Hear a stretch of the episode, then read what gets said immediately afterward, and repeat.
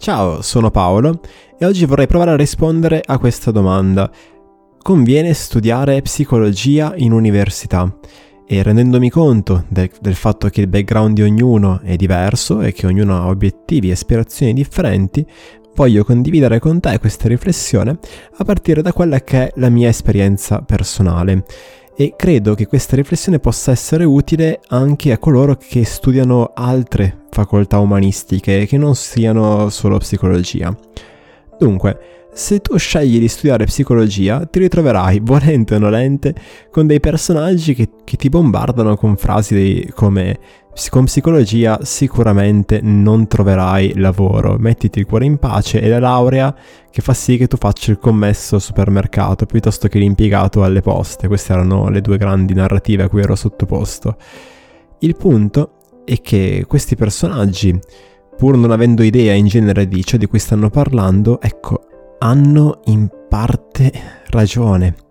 E questo è un elemento fondamentale da prendere in considerazione quando si sta facendo una scelta così importante come iscriversi o no all'università. Uno dei motivi per cui questa affermazione è vera è che laurearsi in psicologia è sostanzialmente semplice. Tu puoi arrivare alla fine di tutti e cinque gli anni senza mai aver affrontato un testo difficile, ma limitandoti a studiare le slide ipersemplificate proposte dai professori sufficienti a passare l'esame anche con voti più che dignitosi come 27 o 28. E quindi sì che sei poco appetibile per il mondo del lavoro, ma anche solo per il semplice fatto che non hai studiato. e quindi una prima domanda che poi porti è perché lo sto facendo? Qual è l'obiettivo di questo mio percorso? È prendere la laurea? Davvero? E superare l'esame?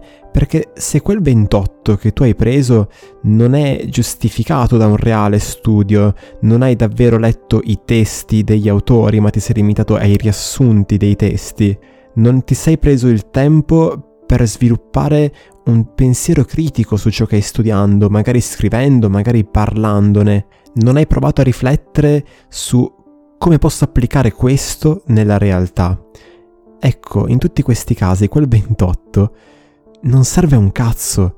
Da qua a due settimane, da qua a due mesi, tu di quelle nozioni che ti sei appiccicato in testa per passare l'esame non ti ricorderai nulla.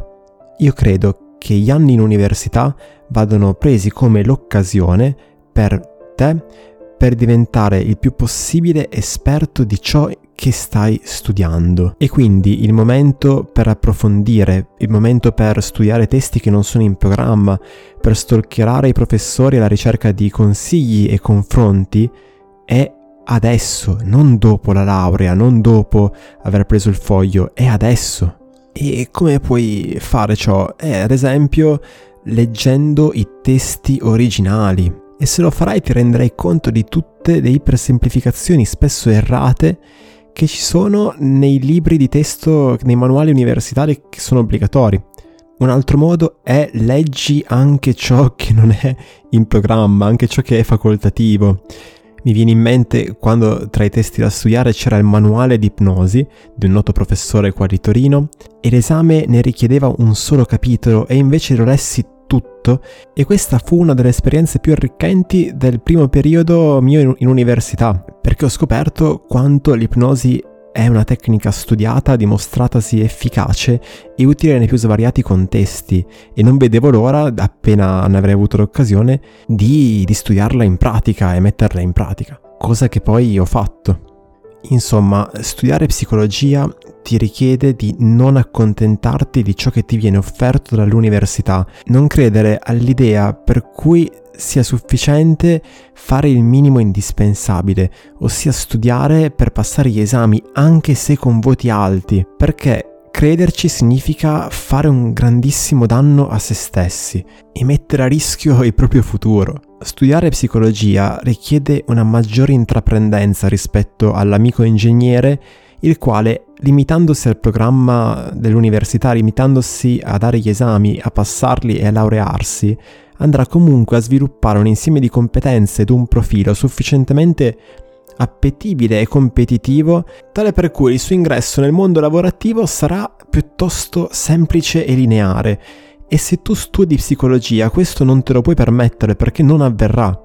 E quindi decidere se studiare o meno psicologia ha a che fare con col porsi la domanda, sono disposto a mettermi davvero in gioco, ad essere intraprendente, ad andare molto oltre ciò che l'università mi propone? E la risposta può essere un semplice e sincero no. Ed in quel caso forse è meglio che scegli un'altra facoltà come fisica, chimica o per rimanere in ambito umanistico formazione primaria, per fare l'insegnante delle elementari, che è una figura appunto richiesta, in modo da poter essere sereno per quanto riguarda il proprio ingresso nel mondo del lavoro e coltivare parallelamente il tuo interesse per la psicologia, senza lasciarlo indietro, ma facendo letture e studi in maniera indipendente, oppure se proprio desideri fare lo psicologo, cosa che non può prescindere da una laurea in psicologia, studiare psicologia come seconda laurea, ma avendo già le spalle coperte da un qualche cosa di più solido dal punto di vista dell'entrata nel mercato del lavoro. Un altro punto fondamentale, secondo me, è permettiti, almeno in parte, di studiare ciò che ti piace. Troppo spesso cadiamo nella narrativa per cui se c'è in questo caso un programma che non mi soddisfa in buona parte, il problema sono io e non la scelta di argomenti che mi viene proposta. Ti sto chiedendo di avere un minimo di fiducia in te stesso e nelle tue percezioni. E lo faccio anche qua partendo dalla mia esperienza personale, perché è un qualche cosa che ha dato tanto a me. Ad esempio, durante il mio secondo anno di magistrale in neuroscienze cognitive ho frequentato quasi 400 ore di corsi tratti da altre magistrali, soprattutto psicologia del lavoro perché li ritenevo più pratici. Avevo deciso di non fare una tesi sperimentale come quasi tutti i miei colleghi di università, ma di farne una sulla psicologia positiva in modo da avere l'occasione per studiare approfonditamente l'argomento, il quale non era assolutamente in programma. E scrivere quella tesi mi ha permesso di leggere in originale eh, autori come quelli della corrente chiamata Terza Forza, Rogers, Maslow, Peirce o Ellis, piuttosto che autori di filosofia come Jung o Kierkegaard e questa è stata un'esperienza estremamente arricchente. Oppure di leggere autori di crescita personale, seguendo anche alcuni consigli di un professore dalla mentalità particolarmente aperta, come Carnegie o Cialdini, che mi capita di utilizzare ancora nei miei corsi di comunicazione, oppure il frequentare corsi extrauniversitari dal taglio molto più pragmatico. E non avrei mai potuto fare ciò che sto facendo adesso, lo psicologo, il formatore, se non mi fossi permesso di andare oltre il programma proposto dall'università, mettendolo in discussione. Perché intendiamoci, la pragmatica cognitiva comunicativa di Bara dal punto di vista intellettuale è meravigliosa, congegnata benissimo, ma difficilmente mi insegnerà ad andare là fuori nel mondo e meglio comunicare con le persone che incontro, a saper ascoltare, a saper risolvere un conflitto, a saper negoziare. E rimane per lo più un esercizio intellettuale finissimo, utile per rimorchiare, per mostrarsi molto sapienti. E a tal proposito, se questo è il vostro obiettivo, vi consiglio caldamente Galimberti, che vi farà sembrare assai sofisticati. E qui arriviamo all'ultimo punto poterti costruire una professionalità mentre sei in università ed hai il tempo e la possibilità di sbagliare senza praticamente nessuna conseguenza, trova il modo di applicare concretamente ciò che hai studiato. E di nuovo, anche qua è un invito all'intraprendenza e alla creatività.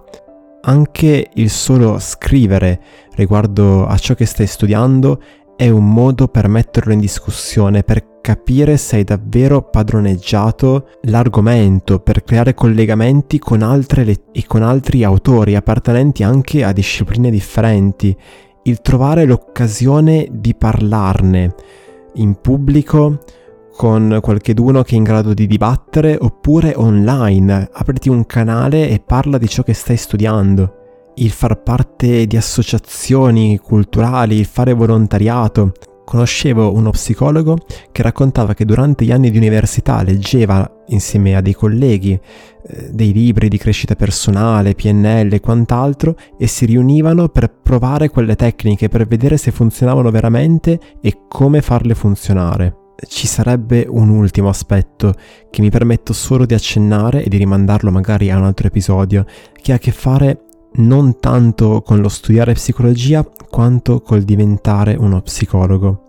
Ed è avere il coraggio di essere all'altezza di ciò che la vita ti propone, la forza di carattere per superarsi continuamente, affrontando continuamente ciò che ti spaventa nel tentativo di avvicinarti sempre di più a chi potresti diventare, ad una vita che sia a tua misura, in modo da poter comprendere la fatica di colui che si rivolge a te per la medesima ragione. Questo era l'episodio di oggi, spero che ti sia piaciuto, nel caso puoi condividerlo. Trovi altre informazioni sulla mia attività da psicologo nel link al sito che ti lascio in descrizione. Alla prossima puntata e ciao!